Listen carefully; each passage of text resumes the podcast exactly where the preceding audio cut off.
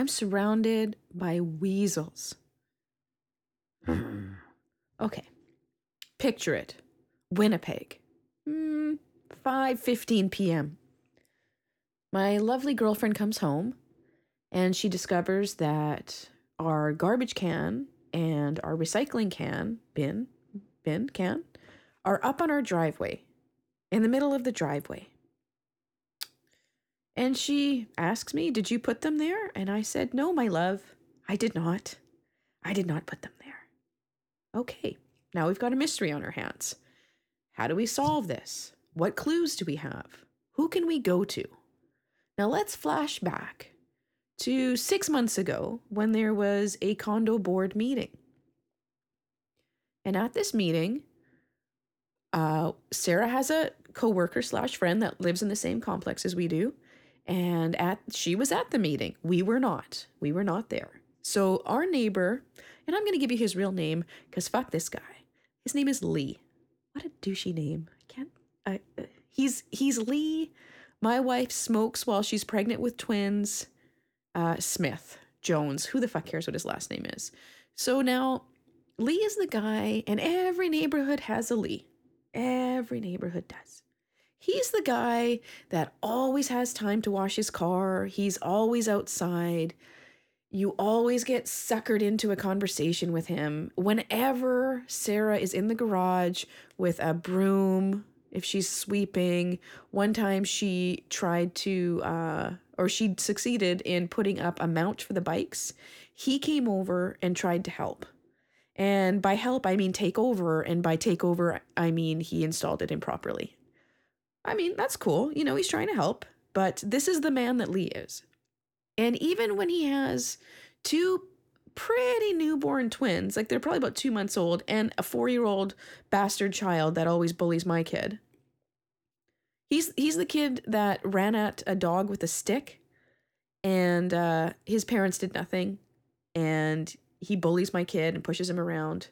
Okay, while we're on the subject of bullying kids, okay, I'll remember the garbage. Don't trust me. I will not forget the garbage story. Let's put that on pause for a second. I got a new direction to go in. I, I found myself at another, uh, you know, jungle gym kid extravaganza party on the weekend, uh, which I'll have to talk about Saturday as well. But first things first, or fourth things first. I'm at this this thing, and kids, generally speaking, run through these big um, what would you call them? Like a play structure. It's got various slides. There's all different kinds of like jungle gym type stuff. And uh, in these in this jungle gym, there were two huge exercise balls. Like they were maybe like four feet across. They're just huge. Like a kid could lay on top of it, no problem. So Malcolm and I go in there and we're playing with these two huge balls and like bouncing them and just kind of generally you know, playing. And then these two other kids come in and one of them takes the other ball and I thought, okay, whatever. Like I don't need a ball. Like I just want my kid to like enjoy himself. I don't need one. So he takes that one and he's like, and Malcolm's like, hey. And I was like, don't worry about it. We have a ball. Don't worry. And then the other kid comes over and takes the big ball from my kid. And uh, Malcolm goes over to him and he's like, hey, no, don't take that from my mama. And I was like, Malcolm, don't worry about it. And then Malcolm looked at me and he's like, fuck this shit. This kid's not taking that ball. So he goes up to the kid and he's like, that's my ball. And the kid does this. he he growled like a like a dog, like a rabid dog. Like the kid's six years old. Use your words, you little fucking son of a bitch. So then Malcolm comes back at me and he's got his like I'm I'm terrified face and sits in my lap and just kind of snuggles in. And I was like, "Don't worry about it, buddy. We'll find something else to do." And uh, as we were getting up to go do that, the kid leaves the ball and he started doing something else, right? And he's in there with another little bastard kid. Neither were gingers, though, strangely. And uh, so we get the ball back, and it's like, oh, yippee, you know, my kid gets to play with it again. We're drumming on it. And then the kid that growls comes over again and he tries to bet to take the ball. And and I looked at him and I said, "Listen, you're going to have to find something else to do." Cause I was like, fuck this shit already. You fucking take a little kid's like toy. He's like, my kid's like two. Like, what what the fuck are you doing, first of all? And second of all, uh, fuck off. And third, you growl like a fucking dog?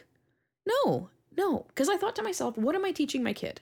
If if every time someone tries to take something from him, I teach him to just walk away and, you know, be the bigger man and all this shit, which is fine for adulthood. But when you're a little kid, you're going to get pushed around and you're going to get bullied and people are going to rip shit off of you and you're going to have no sense of like right and wrong. It's like, just abandon whatever you're doing because someone else wants to do it. Fuck that shit. We were there first. I was very proud of that fatherly moment I just had. Well, didn't just have, but on Saturday I had it. I was I felt really good about saying that because I've never done that before. In every other situation, I've been like, "Don't worry about it. We'll find something else to do, and we'll, I'll distract him, and we'll go do something else." But this was the fucking line. You growl? I don't think so. I don't think so. Listen, you're gonna have to find something else to do, right? Fucking rights. That was a Mike Schmidt moment. I really enjoyed that. Okay, now back to the bastard child and his awful parents. Uh, so the kid, like their their kid is just a little asshole. He pushes my kid around, and like if my if Malcolm has his wagon, uh, their kid will try and like take the wagon away or push the wagon into my kid, and I just I just don't like him. And children really are a reflection. I know I can I can't say it enough, but children are a reflection of who you are. And if you're a shitty person and a shitty parent, it's gonna show, and it's gonna be painfully obvious that that's the case. All right, so that's where we are up to there. Now, at this condo board meeting that we weren't at, but our friend was, my good pal Lee uh, stands up and he's like, Well, this is my stupid man voice. Well, you know, my neighbor puts her garbage uh, in, in, in the middle of my driveway and I can't get out in the morning on garbage day. You know, how would she like it if I put my, my garbage on her driveway so she can't get out? Okay.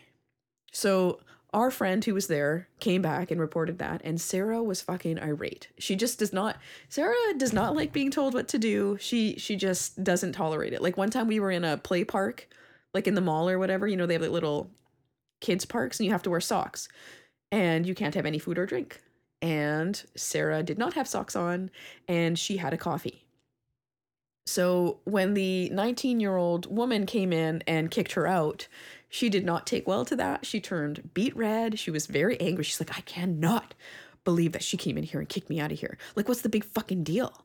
Sweetie, what are the rules? She's like, shut up. And I was like, sweetie, what are the rules? The rules are no drinks and you have to have socks on. And I'm like, and what were you doing? And she's like, fuck off. And I know when I hear that fuck off, that it means uh, stop talking. Okay, and I did. I did. I heeded that tone and I and I realized that I should stop talking. Okay, now. So this all comes down to today. It all funnels into just right now. Okay, and my woman calls me and she's like, somebody moved the fucking garbage into the middle of the driveway, which wouldn't have been a tremendously bad thing. You know, I mean, irritating, yes, because she had to stop and then move the garbage and then come back onto the driveway. And it turns out the most irritating thing to me is it turns out that because whoever it was that moved that garbage, uh, the recycling truck hadn't come yet when they moved it up onto the driveway. So now the recycling truck has moved through and we've missed the fucking pickup. And we like to recycle. You know, I like to recycle things. And uh, it was three quarters of the way full. So now we've missed that recycling day because somebody moved them. Now, if you were me and I were you, Okay? Like, should we call Columbo into action here or perhaps Inspector Gadget? Could we get a lie detector test? Who would you think it was that moved the fucking garbage? And may I may I mention that there is nowhere else to put the fucking garbage? So how it works is we we live in uh, rows of townhouses. Some townhouses have two attached and some have four. Sarah and I live in one that have four attached. And as I've been you know, I've been mocked about this several times. I have four feet of grass in front of my house and it's all dead. It's all dead. Like it's dead. There's nothing growing. Like everywhere else you look in this entire complex, green grass, it looks good. For whatever fucking reason, the grass in front of my house is dead. Like completely dead. Like maybe a weed is growing in there. Nothing else. It's just dead grass. I don't know why that's important to the story. It's really just not. But just goes to show you that my grass is dead. You know why it's dead? Partially it's dead because no one thought about how we were going to water the grass. It didn't occur to anyone that the grass would need to be watered. So, is there an underground sprinkler system? No. So, what they decided, uh, because putting the sprinkler system in now, as opposed to when they were building this fucking shit pile, it would be incredibly expensive. And to have a truck come in with water in it to water everything, also expensive. No one planned ahead. Shocking. So I was like, fuck it. I'm not fucking watering the grass. I'm not spending, what would it be? Four cents? Would be four cents? I don't know. Anyway, tur- turns out it would have been just been fucking cheaper to water it than have the, the grass die. Turns out. But I didn't give a fuck. It's principle the matter. So I have four feet in front of my house. That's mine still. And that's where I put the garbage because I put the garbage, leave two feet, put the garbage. So maybe it's six feet. That's where everyone in the entire complex puts their garbage in front of their tiny little patch of grass. Everyone. Everywhere you look, there's nowhere fucking else to put it.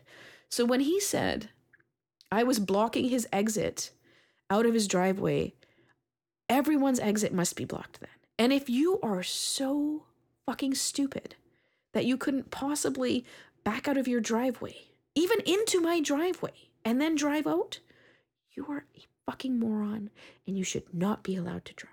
Okay. Okay.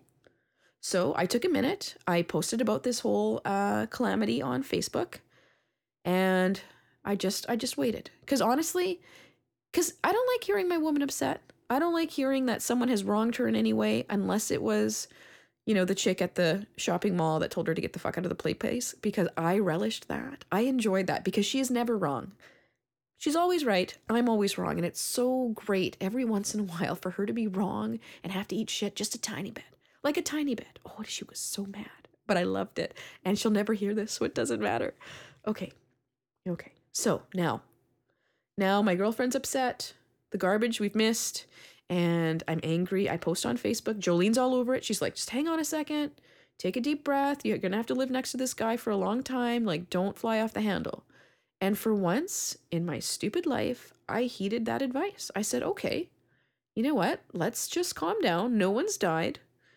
Sanchez of old would have ran over there screaming like a fucking lunatic.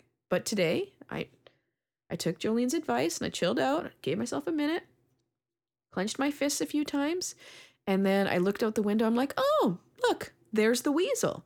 And Malcolm's like, "Where's the weasel?"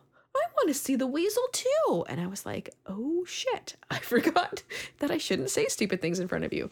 So I go downstairs. Sarah's coming to pick up Malcolm, and uh, he just happens to be watching, uh, walking with his twins and his demon child and his fakakta wife. And I said, Lee, d- did you move my garbage today? That's exactly how I said it. And he's like, oh, no, why? Did somebody move your garbage? I'm like, yeah, somebody moved my garbage like up onto the driveway. And we missed the recycling pickup because they did that. Like, do you did you do it? No, no. I'm like, cause you know, if you have a problem with where we're putting it, you know, I can if you point out a spot that you think is better or makes it easier on you, just just let me know and I will put it there. And I've got my hands up, you know, in the you know, uh, surrender pose or the I mean no harm, uh, you know, uh, situation type uh, stance. Body language wise, I'm open to suggestion. I mean no harm. Let's talk this out like adults. And he's like, oh, no, I don't have a problem with where you're putting the garbage. No, no, it's never been a problem for me. I would tell you about it. Mm hmm. Mm hmm. Bullshit. You'll tell a fucking room full of 60 people, but you won't tell me. Mm-mm, no. So I, do I believe him? I don't know. Does it really matter? No. Is this an interesting story? Not really. Not really. Okay. But it's what's happened to me today. And uh, yeah, yeah, also very sweaty day. Very sweaty day. Very sweaty. And then I mowed my mom's house, front and back. I've been very busy today. I'm I'm on pause. I'm on pause. Okay. I don't know where to go next. I've got a few a few places I could go.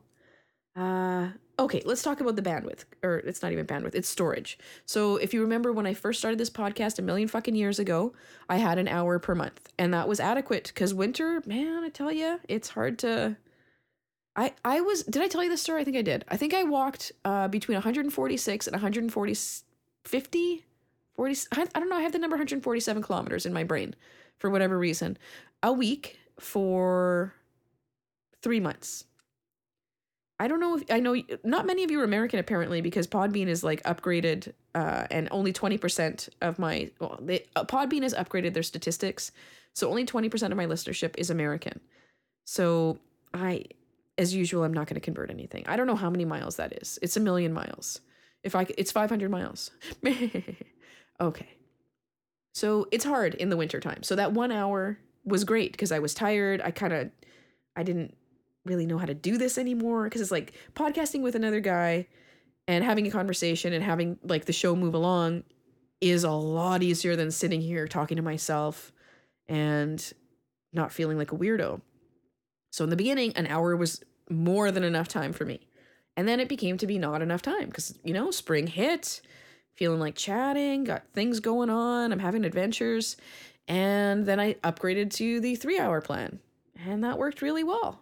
And uh, this month, it, I ran out. I ran out very early. I ran out with the last show I posted. I think I was up to 97%. It was just dunsies. So all right. I'm thinking, okay, I just won't put up another show till August. And then I looked into how much the upgrade was, and it was like $15 for unlimited audio. Like, sorry, unlimited audio. I can just talk my fucking face off forever. So I got it. $15 seems really cheap to me. Like, because, okay, it's $96 a year, but that's what I was paying on the three hour plan. So I'm just very confused. I don't understand. They canceled that payment, and now they started, they'll charge me $96 in July of 2015 which seems like a really weird deal. Like it seems really good, but it also seems kind of fishy to me. You know, I'm waiting for. I think I think I bought a timeshare somewhere. I think that's what happened, and like I, am just waiting to see what what the fuck could possibly because I don't understand. You know, oral or written instruction ever, despite what I said in my job interview. I I don't get it. I don't pay attention. Um. Anyway, so whatever, I can jibber jabber as much as I want until July. I just hope there isn't some hidden bill coming because yeah, not not not a good time. Does anybody want a really expensive Yorkshire Terrier? Anyone? His name's Max, but you can change it. He'll come to whatever. He doesn't care. Still paying that one off. Okay. Uh we should go to a segment here. 17 and a half minutes. Jesus Christ. All about garbage and recycling. Really? Really? That's a podcast? Really? Okay, let's hear from Kendra. She's uh submitting for the first time. She has a really crazy story uh, about how she adopted her son and I hope I thumbed her in the eye just enough to get her to submit the whole story because I've got two segments from her and you're going to hear both today. Maybe back to back, maybe split up. I don't know. She's one of the listeners that went back and listened or is in the process of listening to all the Return to Sender shows that I was on, which I think you should all do. Except for the last year because I really ruined that show for the last year. God, was I boring.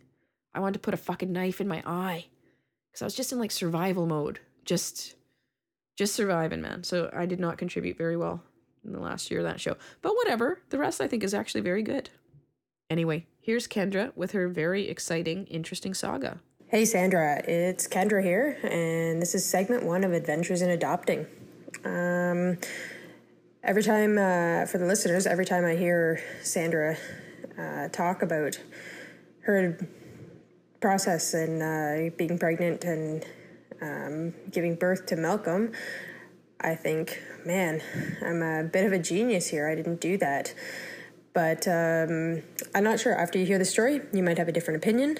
Um, it's a bit of a wild ride, lots of twists and turns, so hang on to your seats, folks, and uh, hopefully uh, you'll enjoy what I've got to say.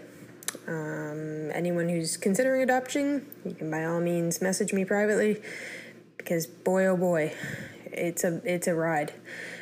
Anyways, um, also uh, in these segments we might do some uh, off topic type stuff of what Sandra can expect in the coming years with raising a boy, and um, how I've kind of become the outcast of the adoption society because uh, I'm a sarcastic person and kind of go beat my own drum here. So um, we don't fit in in a lot of ways. Anyways, um, always wanted to adopt. Uh, ever since I was a child, I can't remember any time where I haven't wanted this. Um, dated lots of women, or well, a few, anyways. Um, none of them were willing to to the adoption thing. If things got serious, uh, major turnoff for me. Always found that you know what, I would be there for someone else's dream but I wasn't ever sure why mine was not important. So decided to give it a go in 2008 on my own. Um, signed up, researched a whole bunch of countries. I was very drawn to African countries. Not sure if it was just a little too much world vision as a child or what the uh, situation was there. And after researching out several countries, several adoption agencies, um, and kind of the bit of the process here in Ontario, um, I decided to go with Ethiopia for a couple reasons. One, it was open to single women, um, so that worked quite well for me. And there's only at the time there was only one trip to Ethiopia, um, so as a cost wise, adoption is very expensive. Um, that was you know costs were were considered, um, and it was a culture that I thought I would have some interest in. So um, raising a child from there, it, some interest in their culture is a good thing. Um, signed on with a with a agency here um, that I had heard about. Things seemed to be going swimmingly well. Um, no issues. Uh, lots of people had good things to say. Kids were coming home. They were well cared for. So signed on to adopt from Ethiopia through them. Uh, late in 2008, I think in November, uh, sent the retainer into the agency to officially become a client and got on my way. Um, first step was to do a home study. So I had to find an adoption practitioner. Oh, and in this time, I also bought a house because I had to prove that I could afford this child and had a place to stay. And I lived in a war zone of an apartment building. Um, crazy. We had stabbings and stuff in the main lobby. So I needed to get out of that um, before I had somebody come and look at my house. Um, the way a home study works is you pay someone to basically dig into every aspect of your life. They come to your house, they go through whatever they want to go through. Um, you're fingerprinted, police checked, medical's done. Um, you have to get things like your original birth certificate. If you're married, you have to have all that stuff. Everything needs to be notarized. Um, anyways, so we have to get all that stuff done, and the home study practitioner asks you everything about your life um, from when you're a kid, how you got along with your parents, any past relationships, anything of that nature, um, including if you're a nudist. Got asked that. Kind of in a roundabout way, but that was an interesting one. Uh, not sure what kind of house these social workers uh, grew up in, but you know that that's that's not really how I live. So passed that test. Um, the one thing they don't ask you is if you're gay, though, and I kind of think that's a discrimination thing, and they can't ask but I'm not real sure on that. So if anyone out there is a social worker, maybe you could uh, clear that one up. Um, anyways, uh, I'm at five minutes, so I'm to continue again at another time. Um, talk to y'all later. Bye.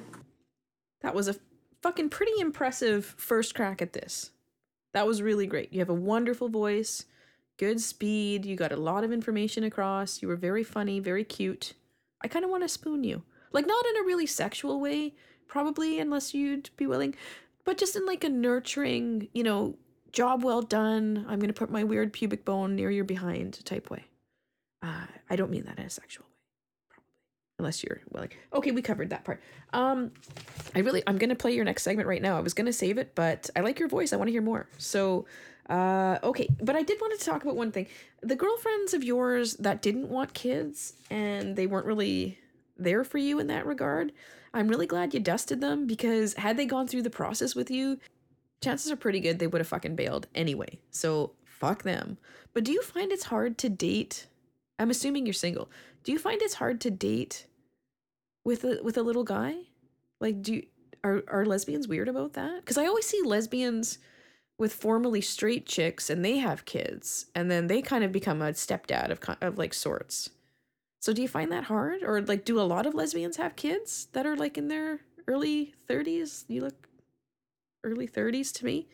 Maybe late 20s. I don't know. I haven't really like zoomed in on your pictures or anything, but I have creeped on your Facebook a little bit. Anyway, I just wondered about that, if that affects your dating. And like lesbians love cats. Like why wouldn't you love a kid? They're kind of exactly the same, not at all, really. Okay, here's her second segment. I want to hear it. I'm really salivary. Got a lot of spit in my ear. Disgusting. No, you're disgusting. Hey everyone, it's Kendra um, for another segment of Adventures in Adopting. So, when I left you last time, we were discussing the home study process and getting through that. Um, my home study did finally get completed um, and sent off to the Ministry of Children and Family Services.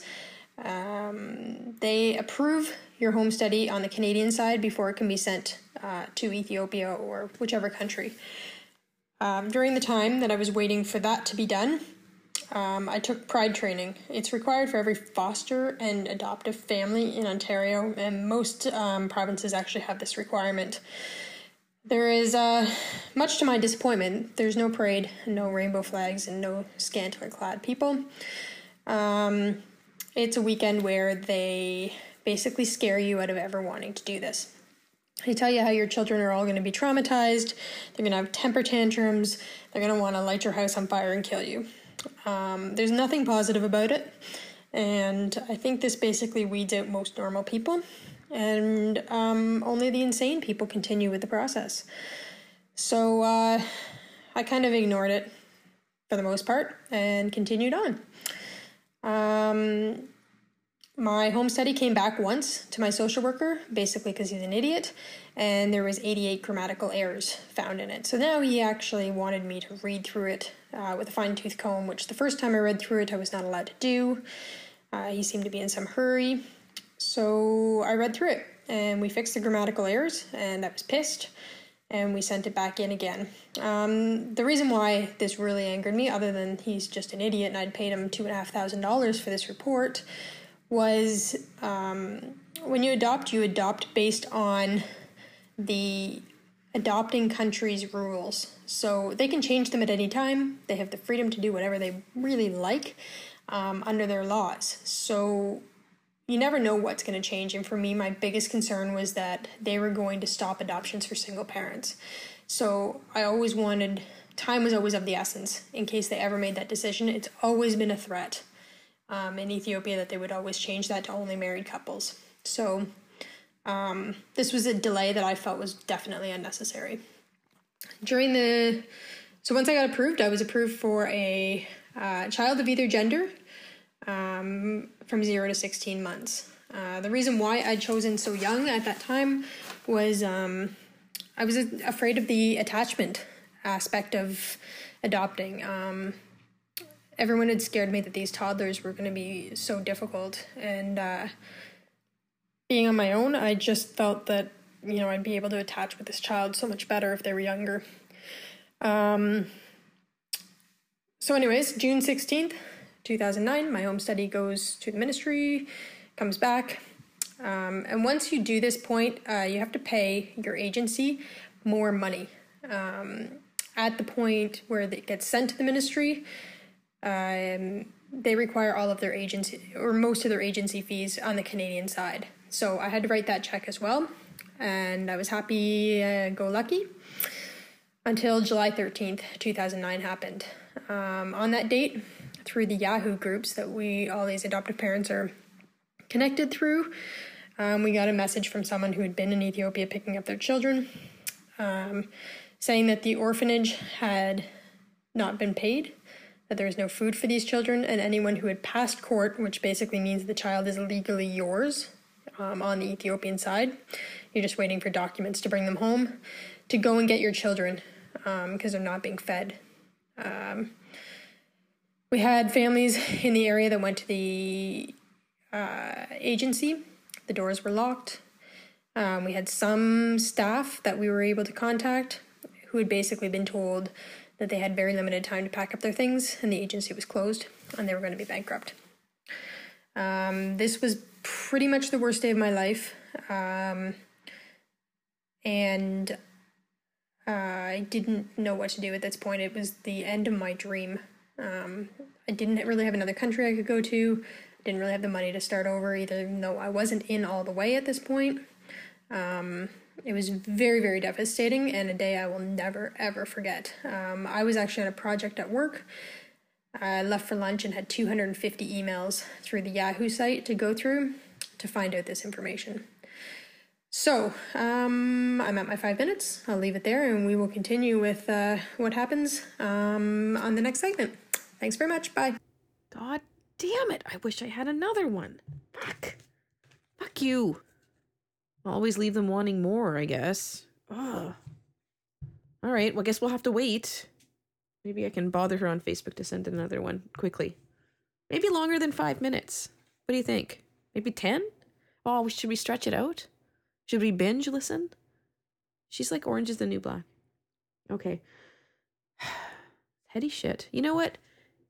I, I don't know. I mean, physically, I guess labor is quite difficult, but this is a long, drawn out process. And every day you're hopeful and you never, like, I don't know. Adoption is hard. Sarah's parents, they adopted a little black boy. Oh, shit. What year was he born? 74. So they were on this list. And um, Sarah's mom didn't care really. As long as the baby was healthy and the mother hadn't drank or anything like that, she would have taken any kid. And uh, she did. So uh, the here's here's what happened. I don't know if I'm talking out of school here, but I don't think I am because it's just like the family history or whatever, the family story. So uh, Sarah's parents are on this list. They were having trouble conceiving. It didn't work out for them, so they're on the list. They get a call two days before, and what had happened was uh, I don't want to give Sarah's brother a fake name. Let's call him Roger. That's a terrible name. So Sarah's brother Roger um was born and he was the result of a young woman going down to where was he? Where was she? She went somewhere like in the Caribbean for vacation and she got pregnant. Some fabulous you know, ripped black man stole her heart and uh, gave her a gift, if you know what I mean, in the pants. I mean, I mean in the pants more than likely semen. I mean, I'm not a doctor, but I'm pretty sure that's how you get pregnant. So she was an American and she went down there, she got knocked up. And what they did in those days, it's the early 70s, they shipped her off and she went to Canada. She had relatives up here and she gave birth here. And then I'm assuming she went right back. Now, they they they they gave she gave birth and 2 days later uh Sarah's mom is apparently a mother, and it kind of wigged her out because they weren't ready. They had no notice. He literally slept in like a laundry bag. Not a bag, sorry, basket. Not a bag. Not a bag. Don't call CFS. It's too late. He's a grown man. Not a bag. pardon me. Pardon me. So it was just like, but they had waited years for him. And then whatever, what's really weird is like, how many years later? Three years later, she got pregnant on her own. Just, you know, she stopped temperature taking and keeping track of her cycles and all that stuff. She just kind of relaxed. She had a kid and then she got pregnant with Sarah's other brother, Daryl. And then a few years after that, pregnant with her. So it's just weird, weird stuff. Uh, there's another uh, family lore, a bit of family lore from her side. Okay, so Sarah's uh, great grandfather was right from Sweden, like right from Sweden. So when her brother was born, came into the family. He was black, which is pretty, you know, hippy dippy. It's pretty new age. I think they had a hard time when they traveled because it's like, what are these two white people doing with this small black child? So he's right from Sweden. And the story is he goes up to the cradle and he says, Oh, that's a nice little nigger. It felt weird to say it out loud, but that's the real story. And she's like, You know, no one took offense to it because it's just that's just what he knew to call them. It was like he was 75 years old. So let's just calm down. I'm sorry. I, I'm excused from the N word on that one. So that's what they always say, you know, it's like, and then it's like little things would happen in their family. Like everyone loved Roger. They still do. He's a really nice guy, really cool. But things that you wouldn't even think of, like Brazil nuts, are called, I'm not going to say it again, the N word toes in in small communities, right? That's what they called those nuts. So grandma would be like, oh, oh, because it's like, not allowed to say that. And then also, when I was growing up, I didn't know what the word meant, but it was always, ah, oh, shit. When you try to figure out who it was, oh, Keith and the girl talked about this a couple months ago. It was, um, eeny, meeny, miny, mo, catch an N word by the toe. It wasn't tiger where I grew up, and I didn't know what it was, and I didn't know that it was bad because I was just a youngin'. But man, Crazy shit. Crazy shit. Okay, now you're all up to speed on all that fucking nonsense. Uh, what else was I gonna tell you? Right. Okay. So let's just uh, switch subjects slightly. Uh, we all know I'm going to uh, Sarah's brother's wedding, so it's not really that big a jump. But um, so uh, a couple days ago, we went to the mall and we had oh Malcolm got a haircut. God, did he cry? Oh, I thought he was over that because the last haircut didn't cry, but he looks fabulous. Fabulous. Ronna and Beverly. Man, I'm just channeling all these other podcasts. Anyway, so we went and I'm like, let's just go look at the Gap because I'm old and fat and that's where moms shop. He just belted it and cinch it. Does anybody remember that? No, nobody. Okay. Um, I went in there. I tried on some clothes, and I'm tr- I'm trying to make her happy, right? Everybody knows I don't like to dress up, but there's certain occasions where you just have to. And I wish I was a man or a very thin woman, and I wouldn't have any problems. I thought I could solve all of these problems. My solution: black pants, tuxedo t-shirt. What? Right? Right? Uh, that's what I wanted to get married in. And Sarah's like, "You are not fucking buying a shirt like that." And that's been a running joke ever since. It's like, oh, time to dress up for whatever occasion every three years. Tuxedo t shirt, problem solved. And she's like, you're not wearing that. And like, that's the same voice she puts on when I like threaten to get a mullet. And it's just not fucking happening. So I get a text the next morning early saying, listen, if you want to go buy a tuxedo t shirt and wear black pants. I don't care. I want you to be comfortable and happy. And I don't want you to put on something that you don't want to wear. Okay. Did you just hear the most awesome girlfriend in the fucking universe talking just then? Did you? I did. Yeah. And I was like, I texted back, is this a trick? Because I thought it was. Like, what what's going on here? Am I supposed to take the bait? So I talked to her on the phone later and she said, When I saw you in that white shirt and those black pants and the look on your face, she said, You look like how my cats used to look when I dressed them up in Cabbage Patch doll clothes. And I don't want you to feel that way. I want you to be comfortable, wear whatever you want. I don't care what you wear. My mom doesn't care what you wear. Just fucking buy the shirt. And I was like, oh. I got a little emotional because she's she she knew how fucking miserable. She knows how fucking miserable I'm gonna be. So I thought that was really cool. I just want to tell you guys about it because uh, I'm a pretty cool girlfriend who likes uh, short, smelly Italian women. Hmm. Not too shabby. So instead of buying the fucking tuxedo T-shirt, though, I just went shopping at Tommy Hilfiger, where I am in extra large. Oh, you didn't you didn't hear that? What? Oh, yeah, extra large. In case you missed it the first time. But in my defense, they size those clothes based on like the Chinaman or the Packies or whoever the fuck it is that's sewing these fucking things. It's not my fault. I'm just okay. I'm large. I think I'd be a large. I think like everywhere I go, I'd assume, hey, I'm a large. But extra large. All right, maybe I'm an extra large. Who am I kidding? Who am I kidding here? Why am I lying to myself? Okay, let's go to another segment here because nobody wants to fucking hear from me anymore. And the best part is I can talk as much as I want. Is that the best part? It's a part. It's not necessarily a good a good part. Hey everybody, this is Tails, and Tails is a little bit tipsy, so yeah, this should be probably interesting. All right, so there's a few questions that I am to answer. First question: How do I plan a lesbian wedding? Well, okay, Yoshi, go away. Well, first of all, I don't really know how to plan a wedding. We, if we had it our way, we would just kind of um, go and get the paper signed and uh, go to Mexico. But unfortunately, I have a really big family, and uh, they kind of expect a little bit more out of everybody else. So, for my family's sake, we're doing an actual wedding. Uh, who's officiating? Well, we're getting married in a church, surprisingly. I was brought up Catholic Christian, and uh, she was brought up nothing, but we're going to pretend that she is Christian. Um, my family is very French and Mennonite, so Catholicism and Christianity are very important in my family. So we're going through a church, a very nice church, a United Church actually in Osborne Village, and it's uh, it's it's gonna be good. I mean, he asked about music and shit, and I don't give a crap. I don't I, the least godly shit as possible but at the same time, I need to make everybody else happy. So we're doing a mix of Christian and Catholic music and hymns and prayers and all that crap. Uh, how old are we? Well, first of all, I'm not 19. I know in your uh, the last podcast that I submitted into said you were throwing off a bunch of names. No, I'm not 19. I, I don't actually think you said 23, but I just turned 23 on July 10th. And uh, yeah, so that's how old I am. And my fiance is 18. She turns 19 in October. Uh, yeah, we're young, and I'm sure many of you listeners are like, oh, you don't know what you want. You're too young, blah, blah, blah. But whatever, fuck you guys.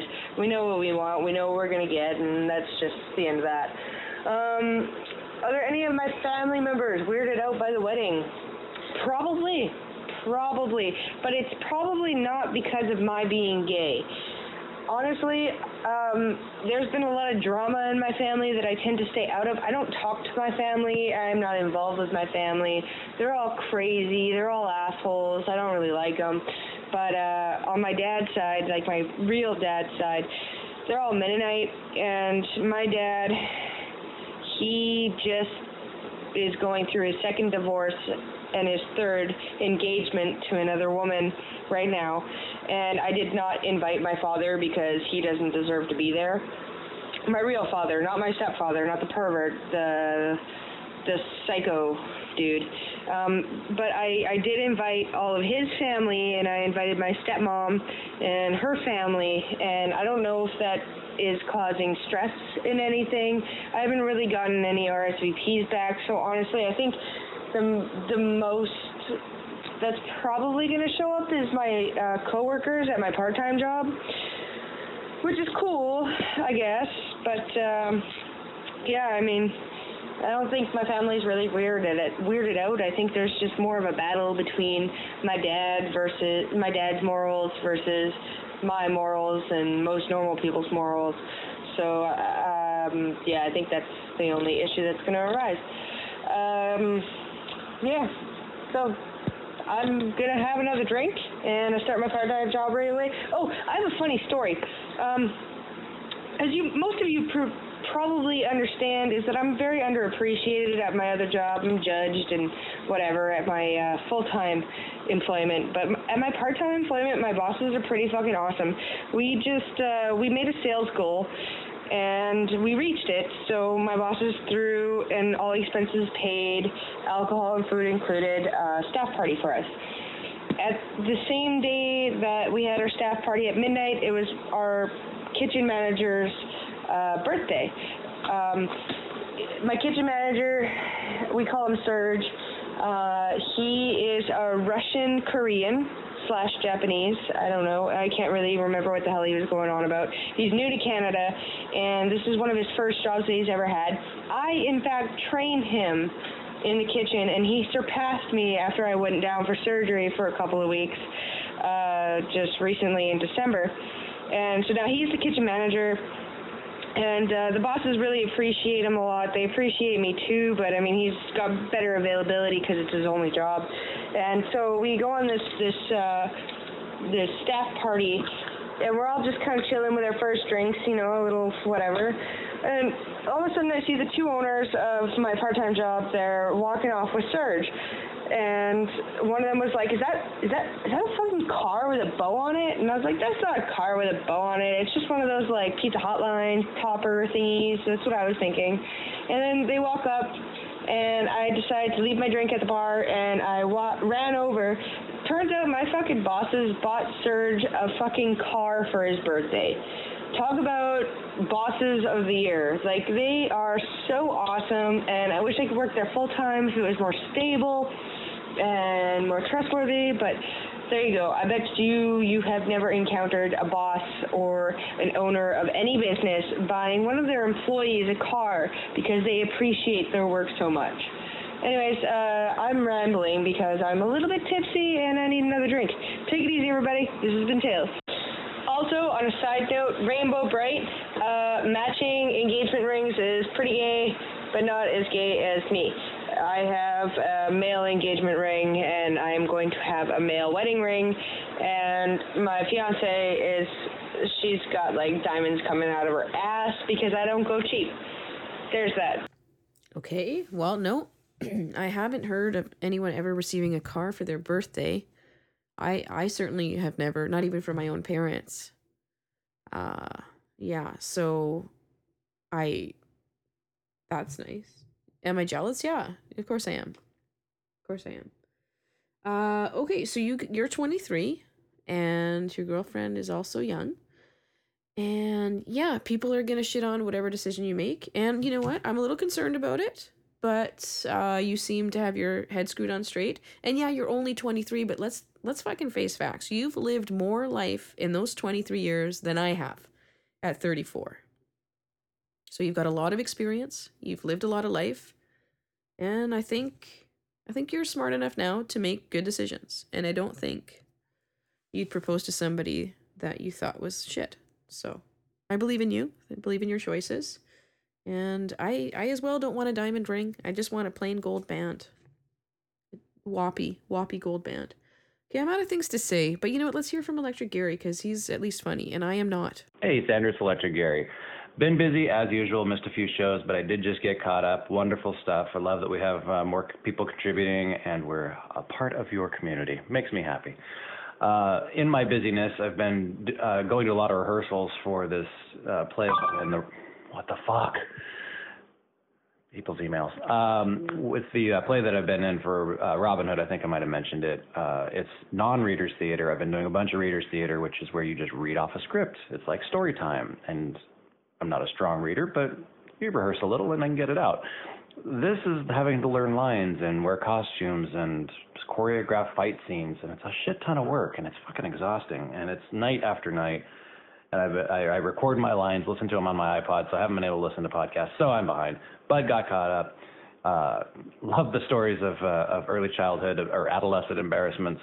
Um, one comes to mind for myself, although uh, I don't know if it's of any comfort, but I don't recall uh, being overly aware of any other uh, adolescent embarrassments of girls. Though on a river rafting trip one time, I did see. Uh, a childhood friend's vaginal lip sticking out of her bathing suit just a little bit. I didn't say anything, let it go. I'm sure it was uh, unnoticeable to everyone else. But for me, uh, I was told that if you shave, that it comes in thicker and fuller. And and junior high, for some reason, I thought I wanted a mustache, so I took not only tried to shave, but tried to shave with a dry razor. So I ended up with razor burn, a razor burn mustache. It was delightful, and I'm sure probably nobody else remembers it, but it was uh, my male mortification. So in our busyness, we've had all these rehearsals most every night of the week while running my ass off, sweating my ass off, all kinds of work going on. And then uh, we've had a few weekends of fun. Next weekend, we're going to Portland for our 18th wedding anniversary. Uh, we are going to watch Book of Mormon and stay the night in a classic old hotel and have a nice time. So, on our 20th anniversary, two years away, we're going to throw a prom. It's going to be Enchantment Under the Sea and uh, everyone's invited. So come on down to Oregon. Uh, but this weekend we just got back from a we went to Tacoma, Washington. It was like a five hour drive. Uh, hauled our little uh, little Honda car that I restored in the trailer and went up for a great drive with a whole bunch of these little micro cars and went out on Vashon Island, took the ferries and and it was a 70 mile round trip. Just one of the better days of my life. It was fantastic. We had a great time and we kind of fell in love with uh, the BMW Isetta. It's like apparently the car that Urkel drove in Family Matters. I never saw the show, but cute, cute little car. So I'm thinking I might need to do one of those next. I've never wanted to restore another car. I liken it to childbirth, where it's horrible, painful misery, and then after you have the fun with the newborn, then you think, oh hey, I can do that again. It's no big deal. So I'm starting to think that. But the fun, fun part or funny part of the story was we're staying in this hotel um, third floor of three. I go down to the lobby to do something. I come back up in the elevator by myself, fart louder than hell, and immediately I think, oh god damn it, there's gonna be somebody outside the door when I get out of here. Fortunately, there was no odor, but open the door, fucking cute girl standing right there, and it was like a trumpet inside that elevator and silent in the hallway where she was standing. I know she heard me. Ah, life's little moments, but uh, uh, the rest of the time was great, and we're having fun here. And now I've got to go to work, do some more sweating, and then go back to goddamn rehearsal. That's like a dream.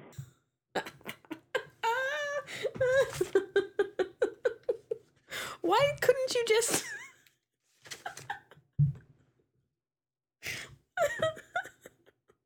Why didn't you just wait until you got back into your room? Like, was it.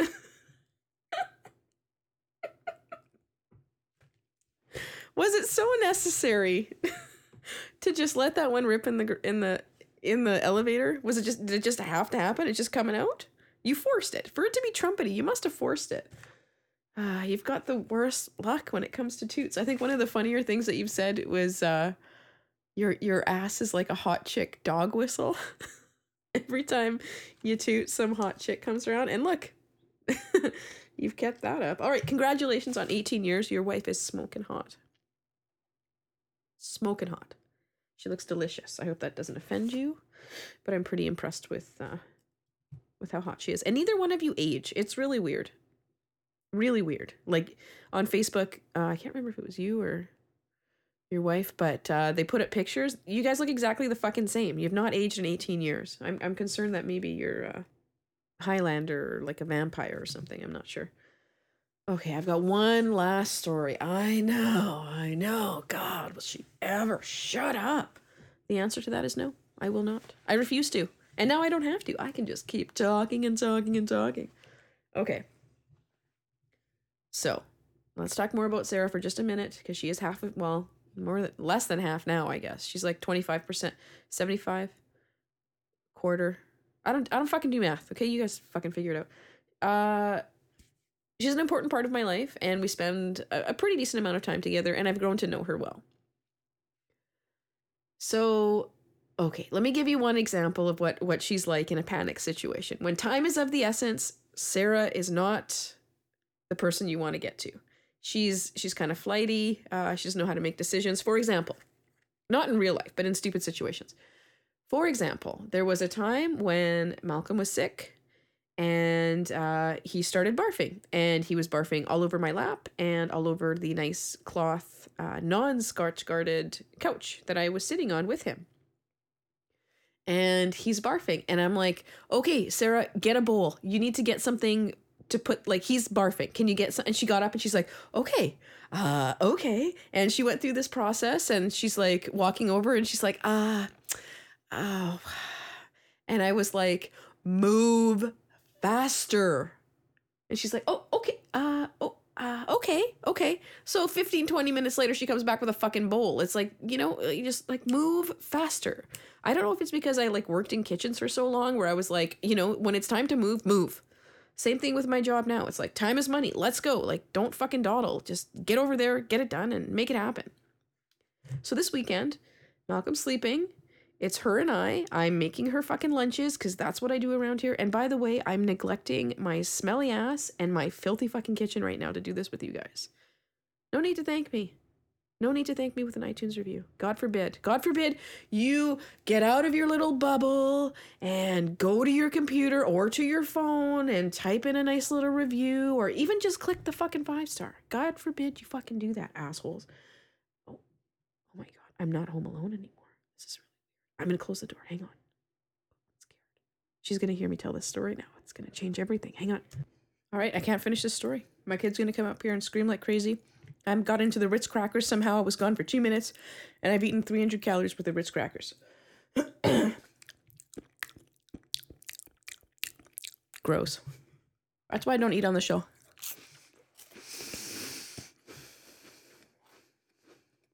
Okay. So I can't tell the story. I can't tell right now. I'm sorry. Sorry. But you know what? No iTunes review for me. No Keurig story for you.